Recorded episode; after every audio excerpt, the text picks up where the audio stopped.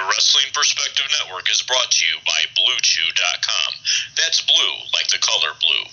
BlueChew.com brings you the first chewable with the same FDA approved active ingredients as Viagra and Cialis, so you know they work.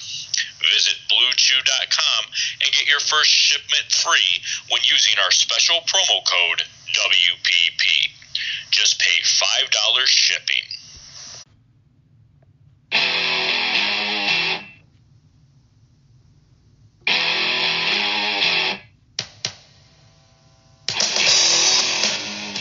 Ladies and gentlemen, welcome to the Revisionist Booking, heard right here on the Wrestling Perspective Network. This week, Michael Berry Sr. and RJ revise and rebook WrestleMania 14. So sit back, relax, and make sure you join the Revisionist Revolution.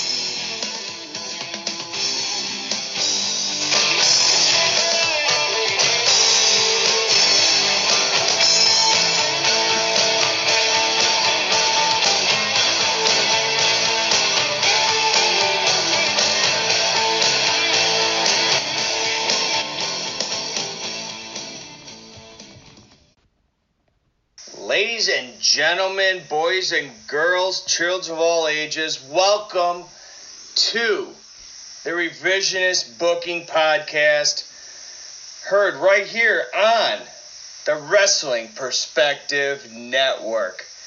Michael Berry, I know it's the middle of the winter, and sh- well, Indiana. I'm not gonna say Chicago. I always want to say Chicago, but anyways, how are you doing tonight? Well, you know, the Golden Voice is here. We are officially in a new home, and it is absolutely glorious. But I have to say, I'm here, I'm ready, and as always, you're welcome. And secondly, and more importantly, let the revisionist revolution begin. So, this week we have to give a shout out to Jay Z Flair, the man, the myth, the legend himself, for suggesting us, you know, revising and rebooking WrestleMania 14 that comes to us on March 29th, 1998, from, well, I, I, I don't want to say the great city because I'm a Yankee fan. So if I say the great city of Boston, Massachusetts, I'm probably going to spontaneously combust. But it comes to us from Boston, Massachusetts, from the Fleet Center. Whoa, whoa, whoa, whoa. Yankee fan. You're Canadian. I thought you were a Blue Jays fan. Well, I kind of hop the turnstile when it comes to baseball. Um, not so much with football because I'm a Bills fan, but I kind of hop hop the turnstile and kind of take the uh, subway down to uh, to the Bronx and become a Yankees fan for baseball season. So. All right, we'll circle the wagons, my friend. Nobody circles the wagons like the Buffalo Bills, but um, so unfortunately this pay per view comes from us from Boston, unfortunately, but you know it is what it is. Being a Yankees fan that I am, I kind of have to kind of kind of rib them a little bit, but uh, this pay per view was before 19,028 fans at the Fleet Center. Uh, you know, at this time, this is right around the wheelhouse where um, I don't know about you, but this is kind of that wheelhouse that I actually got back into um, the WWE, the WWF at that time, and we saw a lot of difference between uh, where you know where we left off until now, where this is kind of the the wheelhouse of the Attitude Era, where we saw anything goes, and we pretty much saw that at uh, that happen at this uh, first uh, match, where we saw the battle royal for the number one contenders for the tag team championships, where we saw um, let's let's just say a roll tide uh, Sunny uh, come out with LOD 2000. Uh, you know, LOD 2000. What what can we say about them? Yeah, I, think you know there there had been uh, teased friction ahead of this, um, and going back to your to your earlier point, um, you know the tagline for this WrestleMania, which not a lot of people remember, um, I believe was uh, DX rated, you know, kind of playing off X rated. Um, so this was obviously an era where uh, pushing the envelope became, you know, more commonplace. Uh, I know, you know, around this time, NWO was fairly popular, uh, and WCW was kind of kicking WWF's behinds in the ratings. So this was kind of uh, their response and their answer. So yes, Sunny brought out LOD 2000. Uh, you know, it, it's LOD. You just put the 2000 behind them. They were close enough to the year 2000. Um, and kind of a repackaged uh, look here. A more contemporary look for Legion of Doom. Um, and Sunny, of course, was, yes, uh, definitely Roll Tide. You know, and, and I kind of thought that this, you know, for what it was worth, there's only a certain number of teams that we really, you know, could really hang our hat on in this match. Because, you know, you had LOD, you had, you know, the Smoking Guns, you had, you know, uh, uh, a number of. You had the Midnight Express, for God's sake. The new Midnight Expresses, I should say, with James, James E. Cornette. Um, and, you know, the tag teams at this time were, for me, they weren't good. For well, to put it mildly, you know. Well, I think you know I'll have to gently disagree. I think they were so. I get what you're saying, right? Because we were used to there being WWF was kind of a staple for the longest time of having some really pretty cool and outstanding tag teams. Um, but then there was a lull period. But I think that lull period was more so a few years ahead of um, this pay per view, and I think you started to see a bounce back here. I start with who the Golden Voice feels is the absolute greatest tag team of all time, and you really can't tell me any differently. And no, I'm not talking about LOD 2000 or LOD or the Road Warriors. I'm talking about the New Age Outlaws. And what I mean by that is, is the New Age Outlaws, the way they were formulated and put together, and how they played off of one another, and, and they were really, when you look at them, stark contrasts of each other when you when you compare one Billy Gunn to one Road Dog Jesse James. Um, but they made it work. They gelled, and it, it just sometimes you just have it, right? Um, and obviously, that's a very arguable point. But I mean, you look at some of the tag teams that we had here. You had the Los Boricuas. Uh, you had, you know, the Nation of Domination at the time. Their tag team was Mark Henry and D'Lo Brown. Then you also had Farouk and Kama Mustafa. Um, so that was obviously more of a stable. Um, but you had the Quebecers. You had, you know, the Rock and Roll Express, uh, the Headbangers, um, who we'd heard uh, a few weeks back on why it ended. You know, check them out. But you know, I, I, I think they were great. Too much. So too much. We of course probably know them more so as too cool. Uh, Scotty. T- uh, Taylor, which was Scotty Hottie, and Brian Christopher, rest in peace. Um, you had the Disciples of Apocalypse. Uh, you, you, know, you had the Godwinns, which we all know the Mideon story. We won't go into that. Um, you know, and then you had like, you know, you, they did have to push the envelope a little bit here. They put Steve Blackman and Flash Funk together. However, um, I dare say they definitely had more to work with. Now, was it the greatest time? Um, would you call it the golden age of tag team wrestling? No, but I think it was vastly improved from the past couple of years.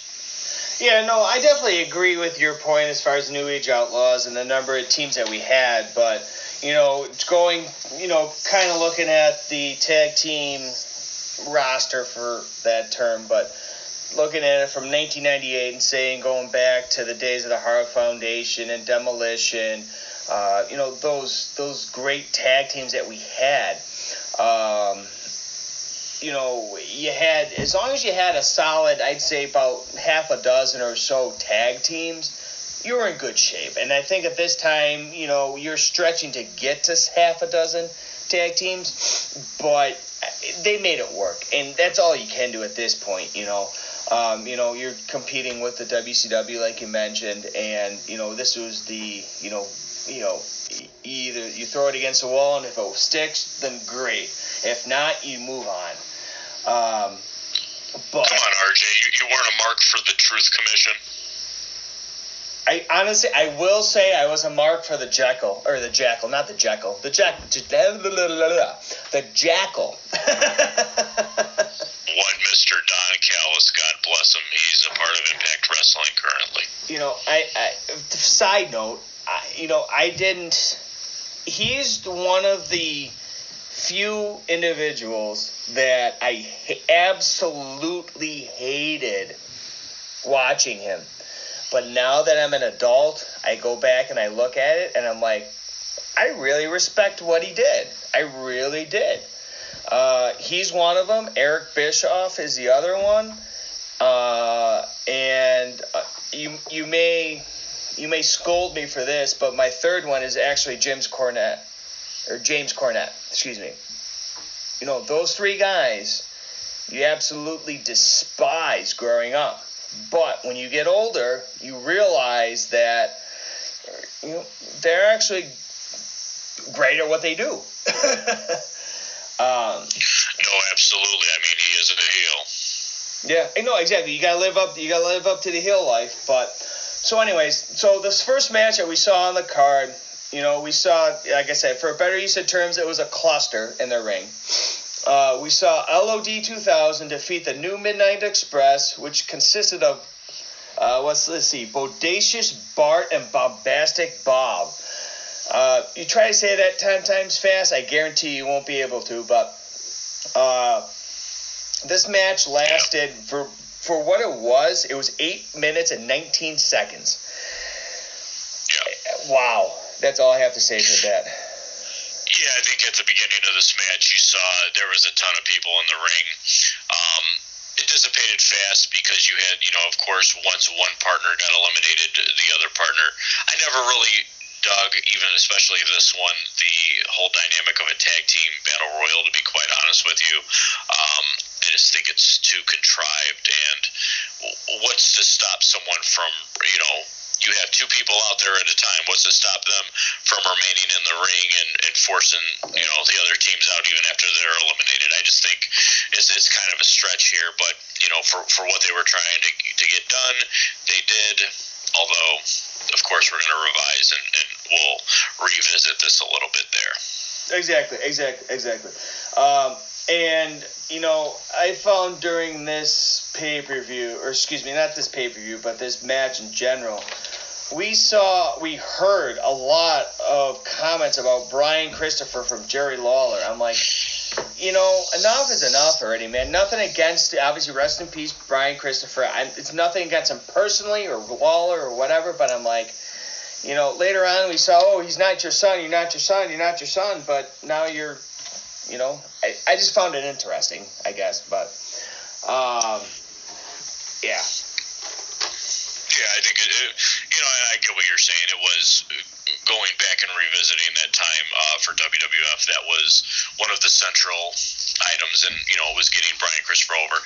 Um, unfor- you know, unfortunately, I think he was battling some demons, so I think that's why you kind of that they got stuck in neutral and maybe you know came across as well. They keep going to it. I think there was hope there that they could kind of. Uh, you know, push him. I mean, you know, going into the next match, they were really trying to get over the uh, light heavyweight championship, yeah. uh, especially considering what was working at the time for uh, good old WCW and their cruiserweight division. Yeah, no, exactly, and you know, and I think the next match, like, oh, well, that was a great transition, if uh, I can say so myself. But um, our you're next welcome. match, exactly, you know, and that, and that's why you're on the show, you know, because you're the golden voice. Uh, so our You're next welcome, match. pal.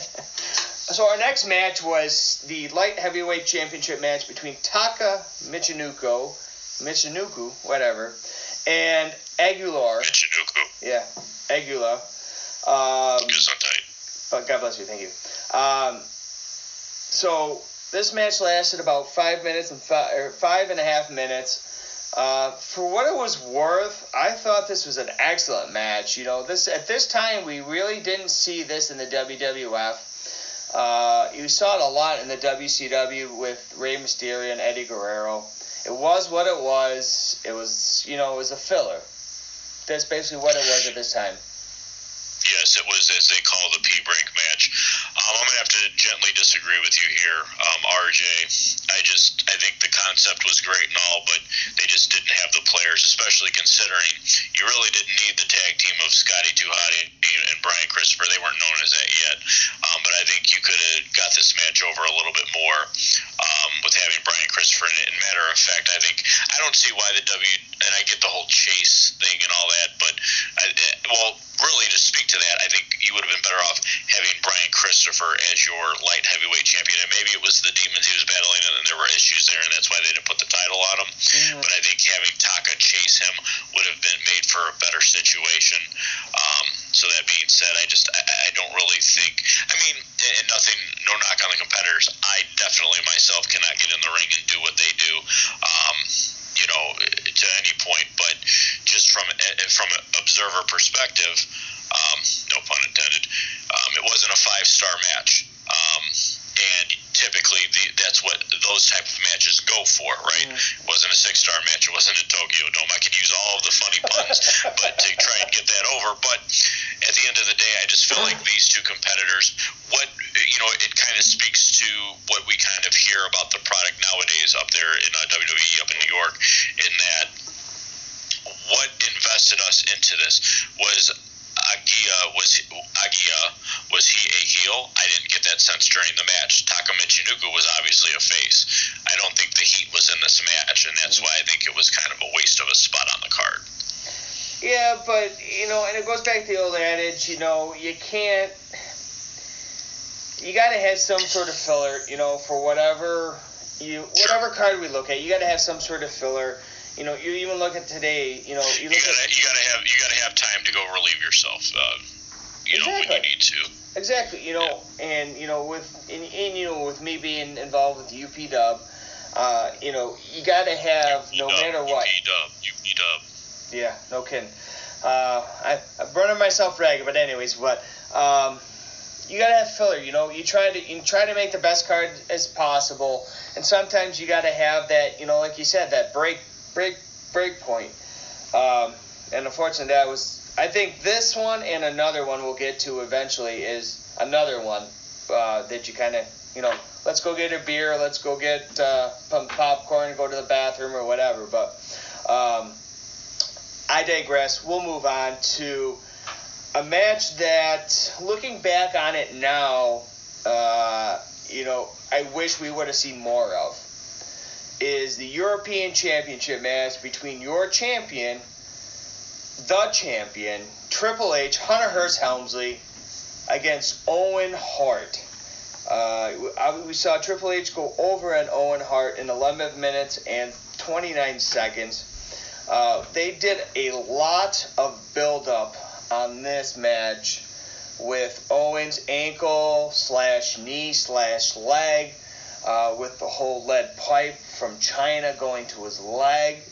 Uh, we saw a lot of Triple H, uh, kind of a precursor to the um, cerebral assassin, mind you, uh, that we, we we saw later on, but this was more of kind of like a precursor to it.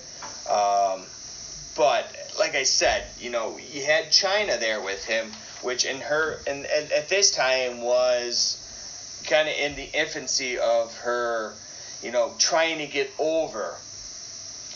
Uh, you know, we saw her actually being handcuffed to the one, the only Sergeant Slaughter, because she was getting involved, quote unquote, um, into too many of Triple H's matches. Um, so they actually thought that this was actually going to, you know, hold her back, which obviously, those of you that listen to this show and that have pre and have watched WrestleMania 14 know that that's not the case that actually happened. So. Um, yeah, I, I think it was. This goes back to where there it was a storytelling moment, um, and just some, some, to me, some genius ideas. And kind of not just doing the old school stuff and kind of introducing some of the old school stuff in a new way for the new school, where you had Chyna with the salt and blinding Sergeant Slaughter and finding a way to get involved in the match. Uh, despite being in the situation she was in. So I think it was, I honestly really uh, rather enjoyed uh, the way that that was booked. You know exactly. You know, and you can't go wrong. You can absolutely, and I, I'll say this to the, you know, to the day that, to the day that I die. You can never go wrong with an Owen Hart match. You can any match, even the bad ones. You can consider the one that he had at WrestleMania with Skinner. You know, back before he before you know years ago, prior to this, and eh, you can't help but how think of how great and how good Owen Hart was during this time and just previous to this time, and unfortunately you know, pretty much a year to the date, I believe, because this would took place in March. You know, a year later, he wouldn't be with us, unfortunately. Um, yeah, that was yeah. Obviously, that was a rather tragic accident. Um, that actually happened uh, in late May uh, May, the okay. following year. But um, and yeah, obviously gone too soon. Um, but not right. I don't really don't want to get into that subject yeah. too deep. Um, you know, but but I still contend. I've contended in the past, and you really, I don't think there's any way anybody could really change my mind. And mind you, I, I, I watched Bret Hart's career, and I understand his career was longer than Owen's. I'm not talking about after Owen passed away. I'm talking about even before. Mm-hmm. Um, I still contend to this day, to me, that Owen Hart was the superior performer. Um, that's just my perspective. No disrespect to Bret the Hitman Hart, no disrespect to his fans, but I believe Owen was better than Bret Hart when it came to overall. Not, not. Uh, I want to be tread carefully, you know, but wrestling performance is one thing, and I think there's an argument there that Bret may have been better than Owen, but just the total package of Owen Hart, I feel like um, better talker. just just in general, I feel like Owen Hart was the superior Hart. I think he was the best Hart brother of them all. Yeah, you know, and you know, and that, and you know, interesting side note, you know, and and you know, kind of a sneak behind the curtain.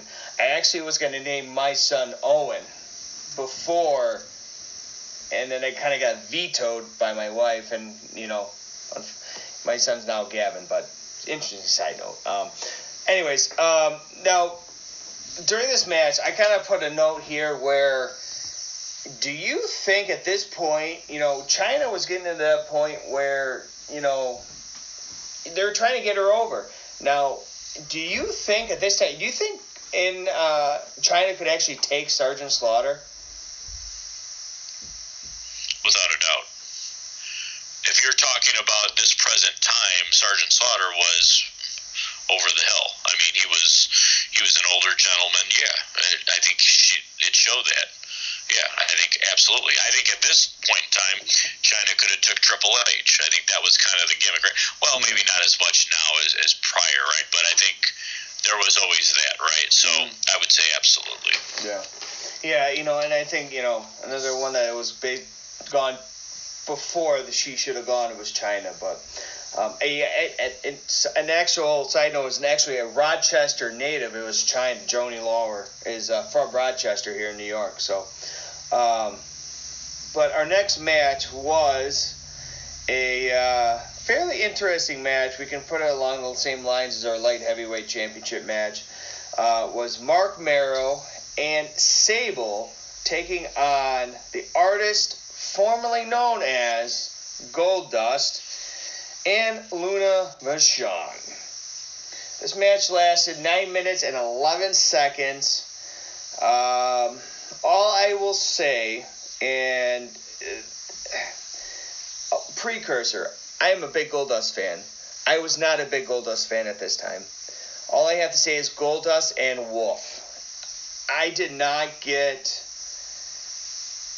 especially at this time, I did not get the whole artist formerly known as Goldust, all that jazz, coming out in you know a different outfit, different gear every different night. You know, a red face to a gold face to a blue face to. I just never got it. I really didn't. Um, and I'm pretty sure I'm not the only one.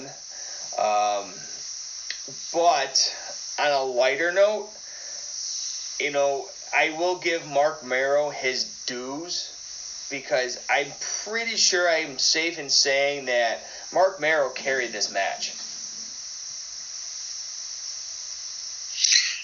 Yeah, no, uh, I, I would tend to agree with you uh, when it came to the artist formerly known as Goldust.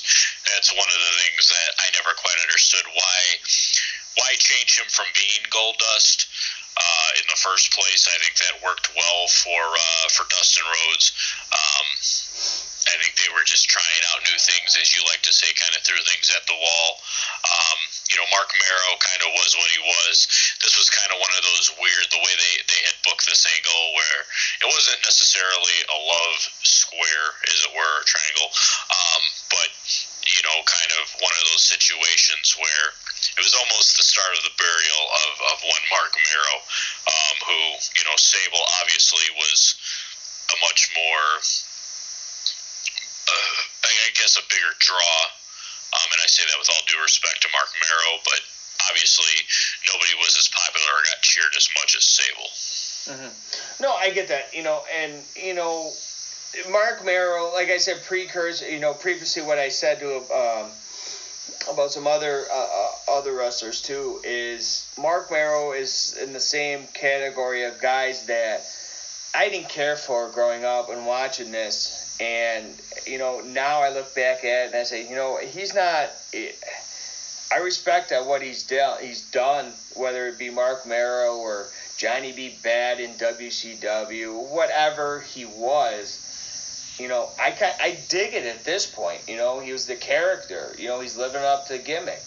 Uh, and you know, unfortunately, at this point, you know, it, I think this was the kind of the the downhill uh, of his career after this, it was kind of like, okay, well, what else are we going to do with him? So, uh, our next match was the Intercontinental Championship match with the champion, The Rock.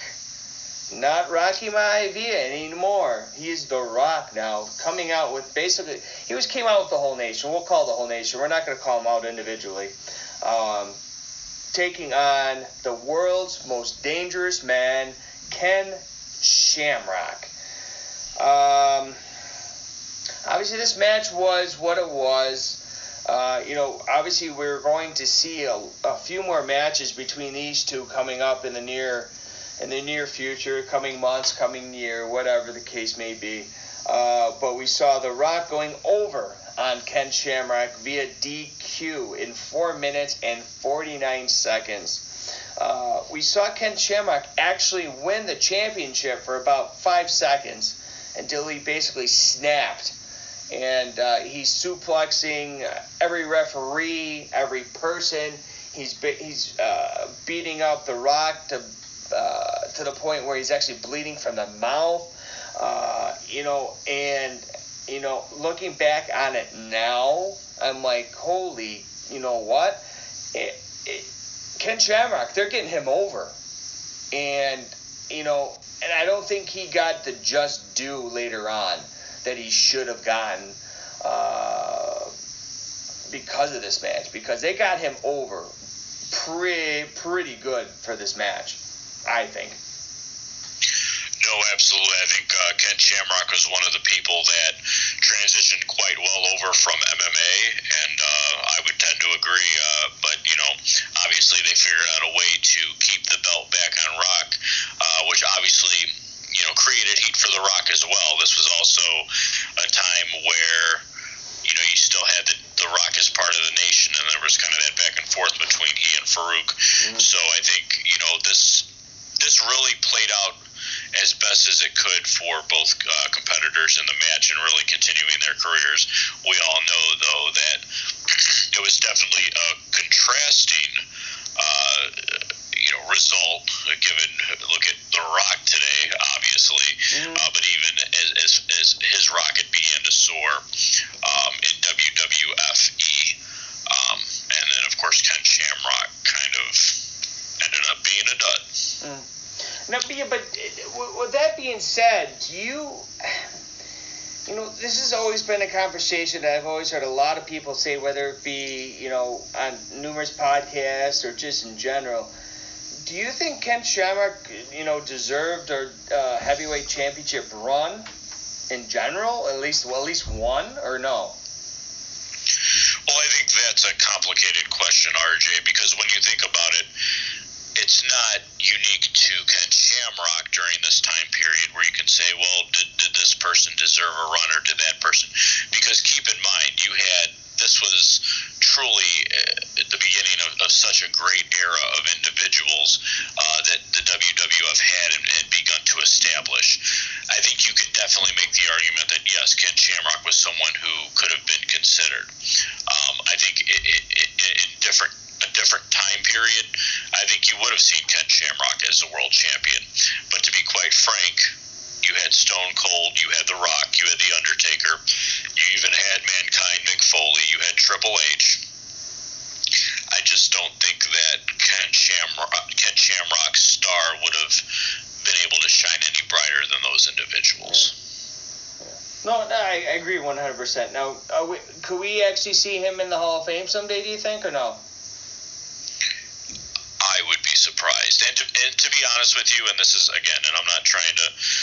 All due respect to Ken Shamrock, and I, I think he had a, a very solid career, but I think it's people like Ken Shamrock that if they were to induct him, that kind of give me pause as far as really looking at the WWE Hall of Fame as legit because I don't feel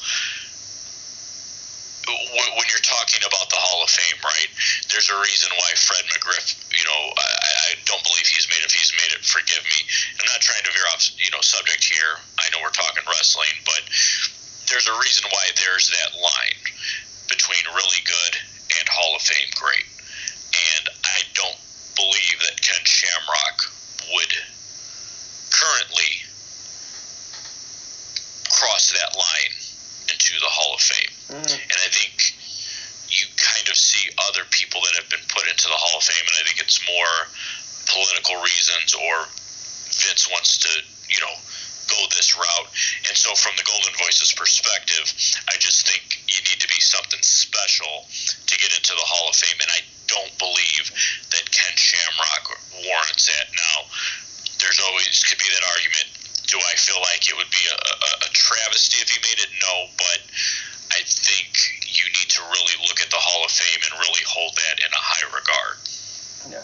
No, I, yeah, I, I agree 100%. Uh, now, we actually saw Farouk actually make an appearance during this match, too.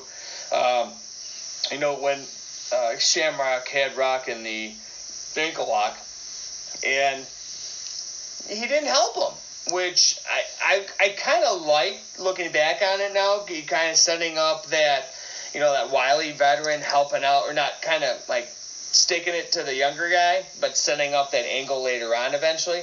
I I thought I liked it uh, overall, but um, you know, then again, I was a big uh, big APA fan at the at this time later on too. So uh, we'll leave it at that. Yeah, no, I, I mean it, it played perfectly into. I don't think the angle even really lasted all that much longer, where we saw you know the struggle between The Rock and Farouk. So mm-hmm. I, you know, I, I think it was it was definitely a well played angle. Yeah, definitely. Uh, now, you know, transitioning from the Intercontinental Championship match, we saw the first ever dumpster match for the tag team championships. Uh, we saw Cactus Jack and Chainsaw Charlie, aka Terry Funk, taking on the champions, the tag team champions of the world, the New Age Outlaws, Billy Gunn, and the one, the only, the Road Dog, Jesse James. Uh, we saw them actually, you know, lose their championships to the uh, Chainsaw Charlie and Cactus Jack in 10 minutes, uh, you know, it was what it was, my friend. You know, going back on it, you know, you know, I, I enjoyed it for what it was, but at the end of the day, you know, this is one of those other matches that, you know, I could have uh, you know, gone to the concession stands, gone to the lavatory, and you know, kind of, you know, avoided it for the most part because, you know, it didn't do anybody any justice for me, anyways. Yeah, you know, I, I, would tend to agree with you there, RJ. I really would. You know, and, and, it's, and we've said before, you know, it's nothing against these four guys. You know, I've never been that big fan of you know, this, you know, the hardcore wrestling, you know, we're going to hit each other with chairs or we're going to hit each other with kendo sticks or whatever. You know, there's a time and a place for everything like that, and I get that, and I respect that. But, you know, for WrestleMania, eh, maybe not. Uh, so, you know, we'll move on from there. Uh, you know, we had, you know, this was a six match of an eight card, uh, eight match card. Uh, the seventh match on the card um, you know, these next two matches were I pretty much the the way the matches that people paid the money for to be actually watch these matches featured the Undertaker taking on his brother Kane. Uh, previously, we saw Kane make his debut at Hell at the uh, Hell in the or the Hell in a Cell that Undertaker had with Shawn Michaels. Um, so they kind of precursor to that with these vignettes that we saw previously, and I don't know about you, Michael, but I thoroughly miss these vignettes that they had before uh, before these matches because they are absolutely phenomenal.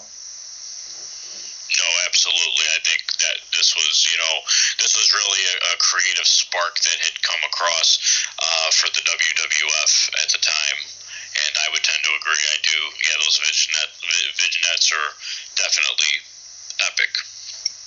Yeah, and we, I, we saw the Undertaker, you know, con- continue his uh, undefeated streak at WrestleMania, going over his brother Kane in uh, seven minutes and five seconds. Uh, you know, for what it was, we obviously we saw it a couple more times after the fact, but uh, you know, it was what it was, my friend. And uh, it, you know, we we move on to our main event of the evening, featuring Stone Cold Steve Austin. Austin, excuse me taking on the Heartbreak Kid, Mr. WrestleMania, Shawn Michaels, the WWF champion, with the baddest man on the planet, Mike Tyson, as a special enforcer. Uh, you know, for a lot of the build that it was, we could have really, you know, I, I, it was what it was, my friend. I, you know, for a 20 minute match, it was pretty pretty good.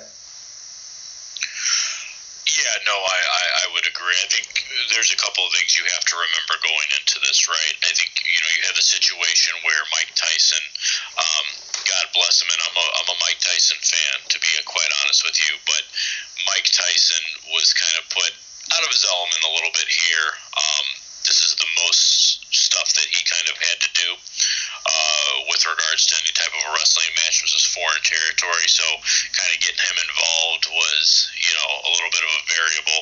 On top of that, you had Shawn Michaels, who you could tell as the match progressed, uh, and I believe it was.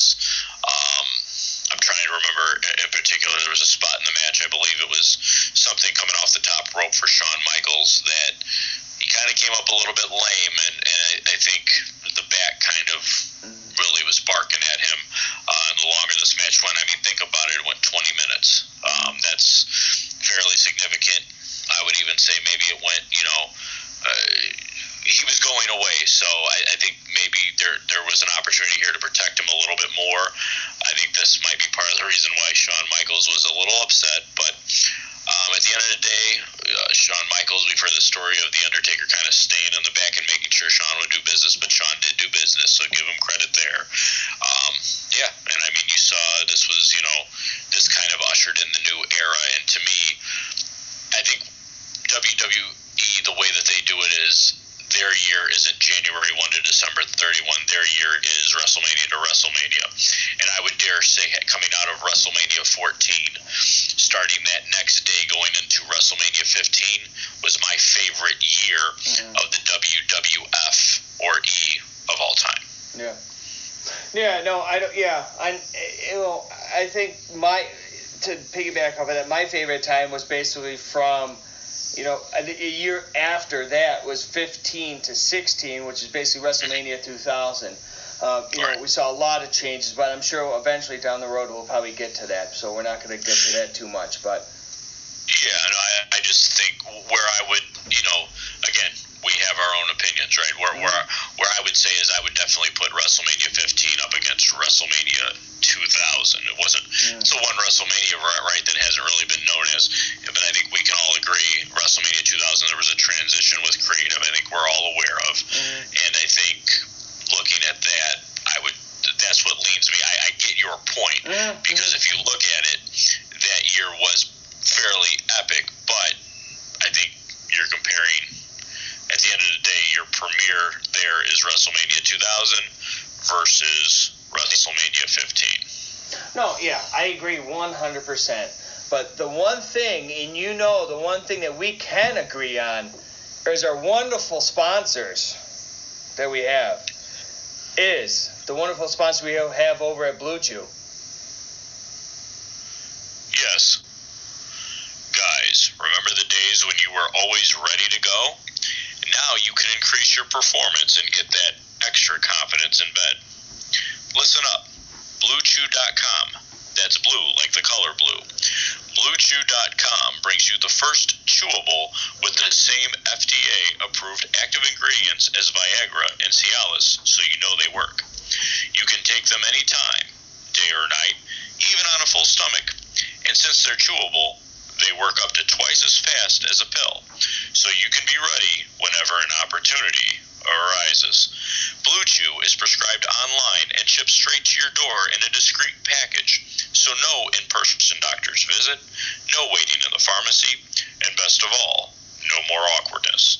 They're made in the USA, and since Blue Chew prepares and ships direct, they're cheaper than a pharmacy. Right now, we've got a special deal for our listeners here at Revisionist Booking. Visit BlueChew.com and get your first shipment free when you use our special promo code WPP. Just pay $5 in shipping. Again, that's B L U E Chew.com. Promo code WPP to try it free. Blue Chew is the better, cheaper, faster choice, and we thank them for sponsoring the Wrestling Perspective Network. There you have it, fans, and now, you know, this is what you're all here for, is Michael's and mine revisionist booking cards for WrestleMania 14. So, you know, Michael, have at it. You know, take off uh, with your first match, my friend. Oh, absolutely, and I appreciate that, good sir.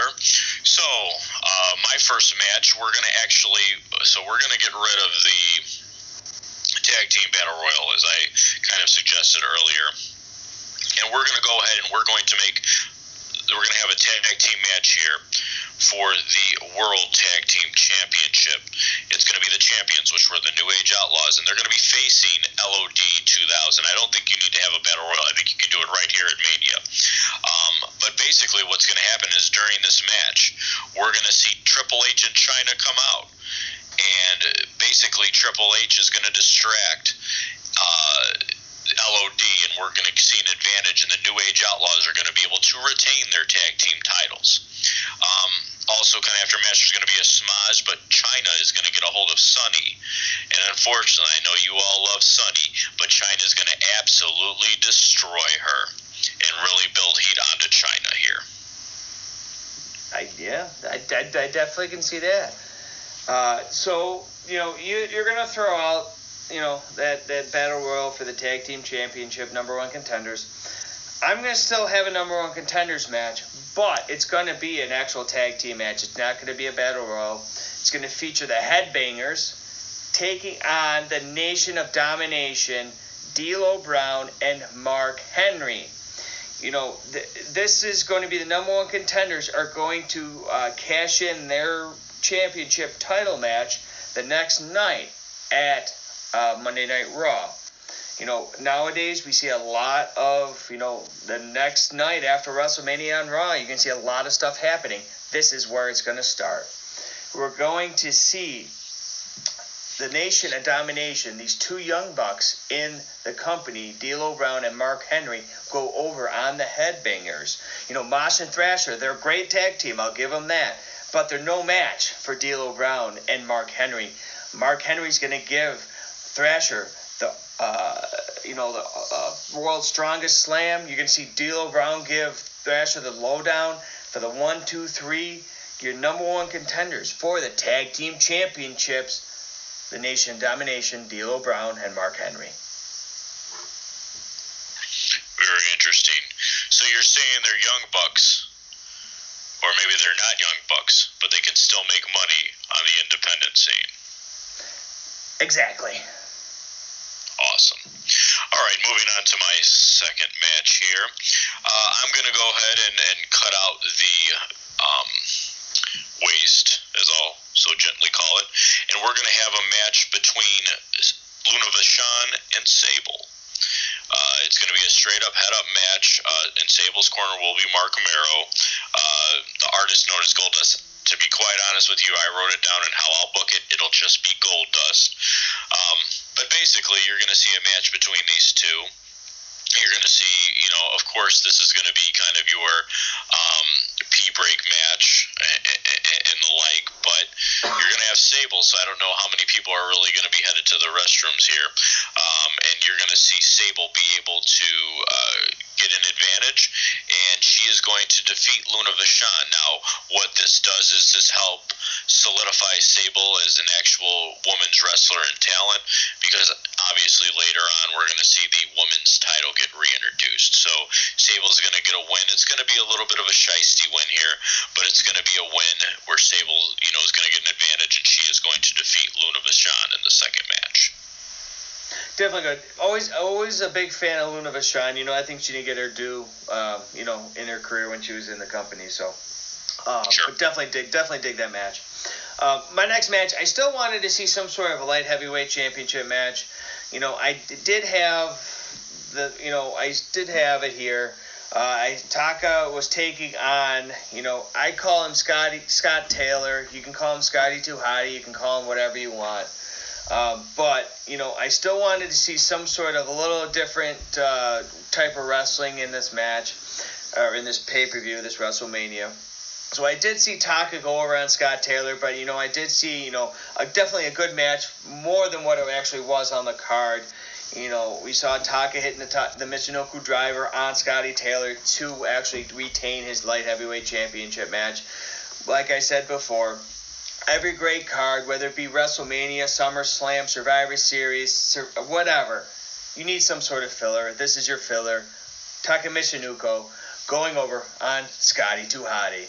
And yes, Michinoku is the big kahuna. Well, there you go. The big kahuna lives. Moving on to my third match here, we have a European Championship match. And what you're going to have here is a situation, another kind of a schmaz type deal. Uh, but you're going to have, it's going to be the same match Owen Hart versus Triple H. Triple H coming in as the champion. Um, and you're going to see a situation where you're going to have LOD 2000 kind of get involved, and they're just going to jump Triple H. They're going to make it happen. Uh, it's going to cause a DQ, so Owen Hart's the winner of the match. Um, however, of course, the title cannot change hands, and therefore, still your champion, none other than Triple H. Um, you're going to see Owen kind of get into it with LOD at the end of the match and say, "Hey, what's going on? You ruined my title opportunity." So this kind of creates some controlled chaos here. Mm-hmm, mm-hmm. You know, it is very interesting. You know, a lot of the times, especially on this podcast, we know we've been on it. You know, we haven't been on it too long, but I think we pretty much know each other fairly well. And this is a specific example of why we know each other so well. My next match actually was for the European Championship match. The champion Triple H taking on Double J Jeff Jarrett. We saw in the pay per view that Double J came out with Tennessee Lee cutting a promo with none other than J E double F J A double R E double T, Jeff Jarrett. And cutting a promo before this is going to be his expertise. So you're going to see him cut one scathing promo saying that, hey, there's nobody in this company that can beat me because I am the best. I'm Double J. And then you hear the game's music, excuse me, Triple H's music playing. And he's going to put his championship against uh, up on the line against Double J. But, however, you're going to see Tennessee Lee make his presence felt, costing Triple H the uh, European Championship. And you're a new champion. You're a European champion. Double J, Jeff Jarrett. All right. Moving on to my fourth match. I'm going to have Ken Shamrock, uh, who is going to come into this. Uh, I'm sorry. I'm going to have Ken Shamrock basically. Uh, this is going to be like a uh, a match here that kind of gets thrown as a roadblock for Ken Shamrock. So he's not going to get a shot at the IC title. Uh, but Ken Shamrock instead is going to face off with Kama uh, from the Nation of Domination. And basically, we're going to see a similar type finish where Ken Shamrock has it won. Okay, he beat Kama. He's promised a shot at the Intercontinental title. But The Rock's going to come out, cut a promo, and say, well, The Rock isn't going to give you a title shot. The Rock doesn't need to give you a title shot. Well, this is going to upset Ken Shamrock. A fallen Kama still in the ring. He's going to apply the ankle hold keep going at it, and you're going to get a reversal of the decision, and your winner winner by disqualification will become Kama. So kind of a similar type deal. And then The Rock's going to say, "Well, The Rock thought you had won, thought you had got your title shot." Acting like he didn't cause Shamrock to kind of snap, and basically is going to say, "Well, you ended up losing the match. You don't get inter- a future Intercontinental title shot." There, there you have it. Yeah, yeah, definitely get that. Now, you know, previously we had the ta- I had the Taka match, you know, that filler match. I hate saying a filler match and these two teams in the same breath, but at this time, unfortunately, that's what it was. My next match is going to be for the WWF Tag Team Championships. The New Age Outlaws, your champions, taking on LOD 2000. Uh, you know, in their heyday, LOD could go. They can go with the best of them, if not the best. Um, you know, but at this time, their duty in this match was to get over the New Age Outlaws, and they will do thus that in putting over the tag team champions and retaining their championships. The New Age Outlaws, Billy Gunn, Road Dog, you are still tag team champions. There you have it. All right, so then my next match. Here we're going to have a situation that had already started to happen where it's going to be The Rock versus Farouk for the Intercontinental title. Uh, and basically, it's a loser leaves the nation match. You're going to have the nation kind of around ringside. You're going to have a back and forth match. Uh, at, at some point, Farouk's going to gain the advantage. The rock's going to be cowardly. Uh, you're going to see The Rock kind of trying to run away, get away. The nation's going to stop, stop him, and basically he's going to look at them, turn back, but then all of a sudden, while Farouk comes out to try and get The Rock outside, all of the nation's going to just jump Farouk. They're going to take him in the ring. This is going to be a no DQ match. Um, and you're going to see the nation just absolutely destroy Farouk. The Rock is going to get the one, two, three, the Rock bottom, and he is going to retain his Intercontinental title ship and take over as leader of the Nation of Domination. I like that. I really do like that. You know, and we saw that later on too, to a certain extent. You know, The Rock taking Yeah, I over. think that I think that definitely should have been a WrestleMania moment to be Yeah. quite honest. No, I agree 100%. You know, and I can't remember when that actually happened though. Was that was that one of the major ones or no? I I'd have to. I- yeah, I'd I'd have have to to- look into it. Um, well, matter of fact, I, I do have it in my notes. Um, I want to say it was. I, I want to say it was like a SummerSlam. I think. I believe you're I believe you're correct. Um, I want to say it was uh at SummerSlam after this one because this was March. So I want to say it was soon after this because I know they played off it fairly well at this pay per view or at WrestleMania here, with Farouk making his peer presence felt with uh, during Rock's match. But uh, yeah, I just yeah, it may, it, it may have happened. I believe it was just like on a future Raw. It looks yeah. like from the sense there was a tag team match with Ken Shamrock and Blackman, mm-hmm. and The Rock had promised to show Farouk, and it may have even been the next night, to be quite honest with you. Uh, yeah. And this was so to, to kind of speak to that. This was kind of the first night where the Raw after WrestleMania became kind of a big thing, mm-hmm. right? Mm-hmm. After WrestleMania 14 is when that all kind of started. Yeah, yeah. So there's background there. Yeah. No, definitely. Now, you know, to kind of piggyback off of that, I'm going to actually have my next match going to be a singles match featuring Ken Shamrock taking on Cactus Jack. Yes, the one of the faces of Mick Foley. But we're going to see, you know, at this time, I want, if I was the booker at this time, I would actually go exactly along this line of getting Ken Shamrock over as much as I can. And the way that I'm going to get him over is basically choking out Cactus Jack. You're going to have Cactus Jack being the guy that you can't beat. The guy that, you know, he's not going to quit for anything. Ken Shamrock is going to choke out and TKO Cactus Jack on basically this match and solidifying Ken Shamrock as the baddest man on the planet. Better than Mike Tyson have you in defeating Cactus Jack by TKO? Well, that's definitely very interesting, RJ, uh, and I, I could definitely see that. That would be a pretty epic match. Mm-hmm. Um, so then, moving on to my next match here, um, we're gonna see kind of uh, we're gonna go away from. So I felt like with the Undertaker and Kane at WrestleMania 14, I feel like that was a match that was kind of given to everyone. When I feel like it was to me it seemed rushed so i think it, leads to a situation where we could have actually seen that match kind of be pushed down the road and build more heat and more hype for it.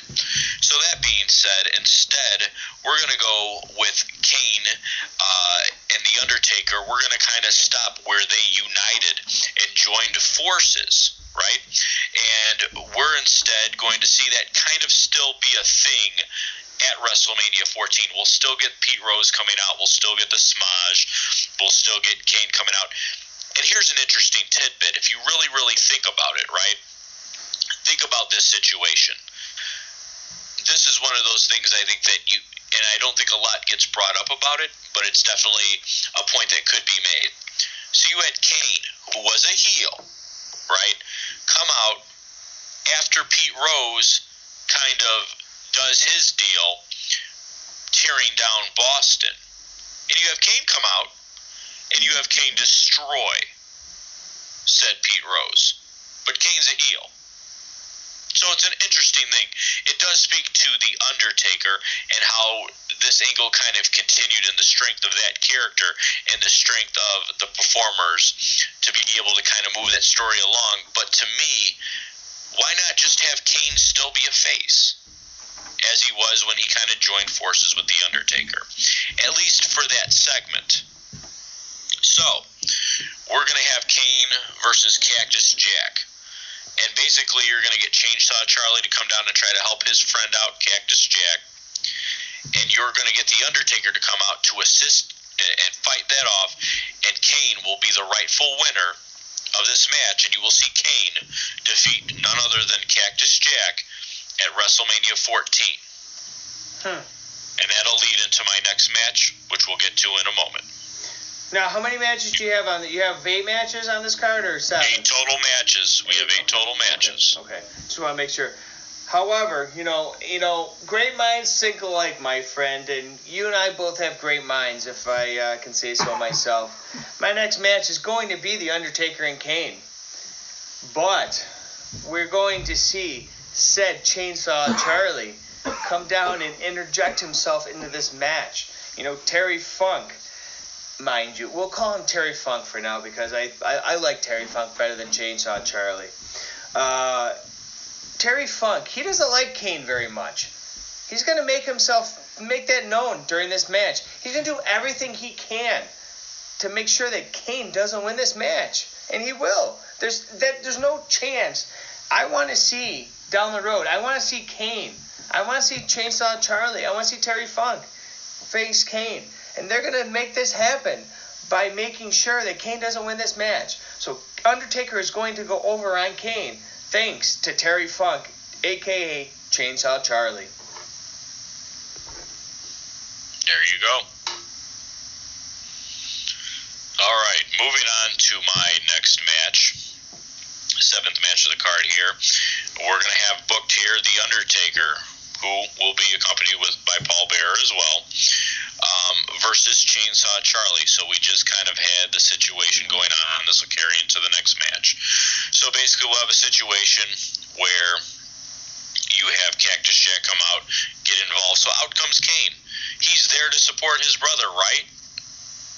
Well, basically, you're going to have the situation where the match is going to happen with The Undertaker and Chainsaw Charlie. You're going to have Cactus Jack come out and try to get involved. That stuff's going to backfire. Trust me, I'm not going to end The Undertaker's streak right here. We are talking about WrestleMania. So Undertaker's going to be able to overcome and win. However, Cactus Jack and Chainsaw Charlie are going to be double teaming The Undertaker hit Kane's music, out comes Kane. He's here to support The Undertaker, correct? Incorrect. Kane is out here to turn on his brother. And they will absolutely destroy The Undertaker, and he'll go away. This is the key element. The Undertaker will go away for a while. Then we'll get Kane running rampant post WrestleMania 14. We're going to build up a proper build. It doesn't have to be all the way to WrestleMania 15, although I kind of like that idea, the way things were kind of more quickly moving here. But we're going to push that down the road. And I think the first match was actually, and, and you don't even have to push it that far down the road. I believe the following pay per view after WrestleMania 14 was Unforgiven. I mm-hmm. could be mistaken. I, th- I think that, it I was, think you're right. It was. It was Unforgiven in your house. Mm-hmm.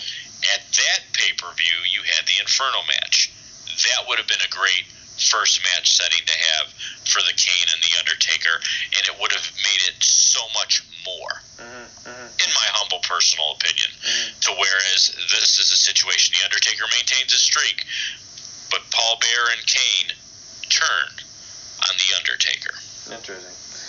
You know, like I, like I said, that's you know I always love the long term booking facts of this, and you know, and that's why we're doing it this way you know the concept of this show. We can book it whatever way we want, and that's I, I like that way that they're doing it.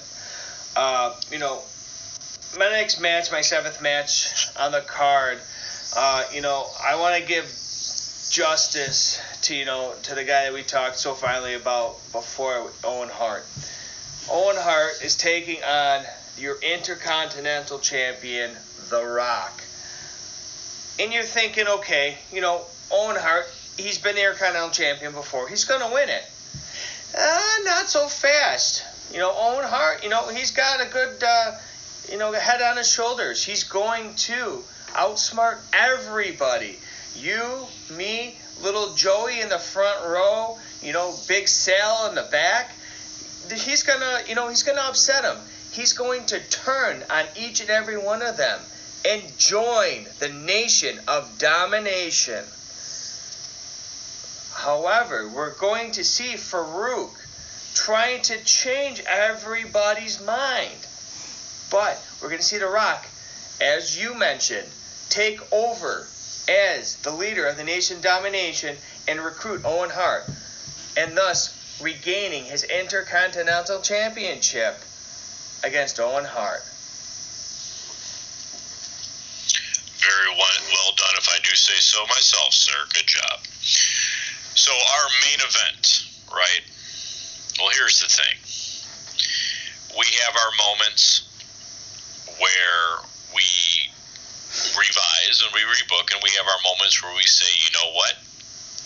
I'm going to leave well enough alone. And even though some people may be upset, this is WrestleMania 14 after all, one of the most epic WrestleManias, and the main event here was staged absolutely perfectly. Mm-hmm.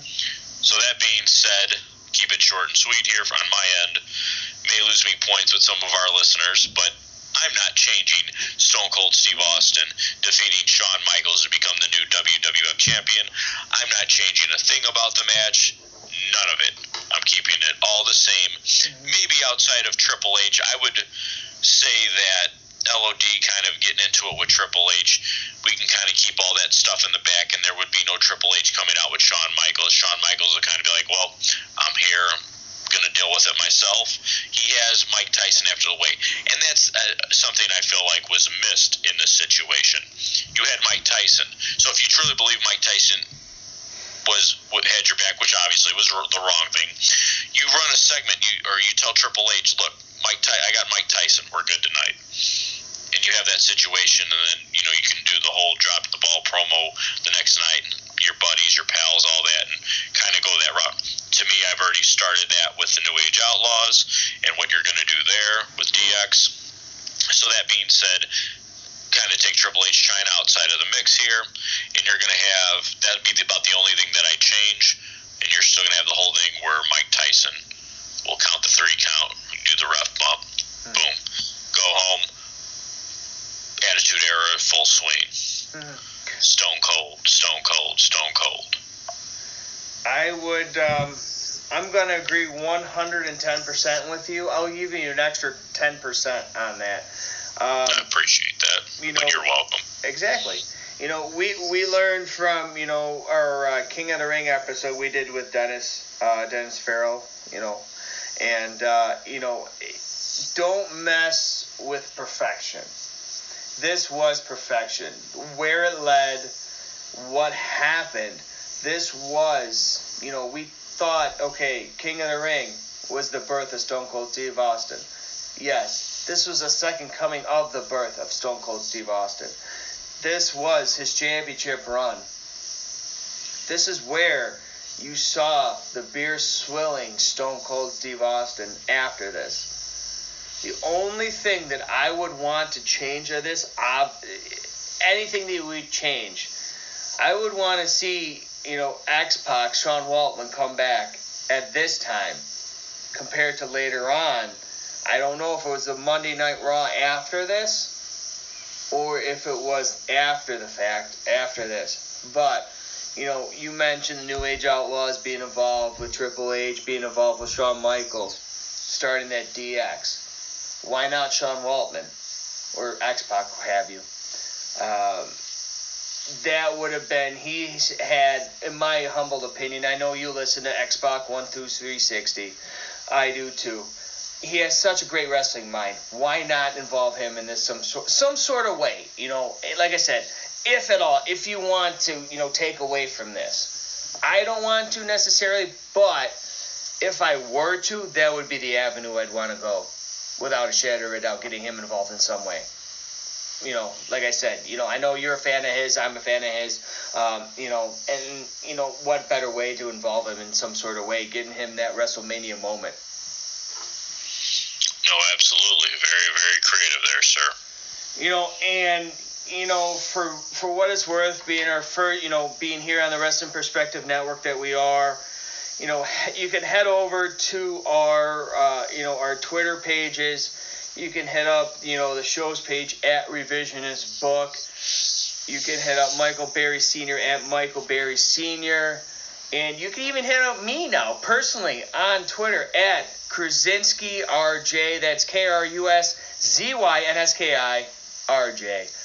You know, I talked to you, and I'm like, hey, you know, I need some sort of personal uh, and professional page, you know, and you know I have to compete with the Golden Voice as hard as it may be, because he is the Golden Voice, and uh, I couldn't do it without him, and uh, you know, it.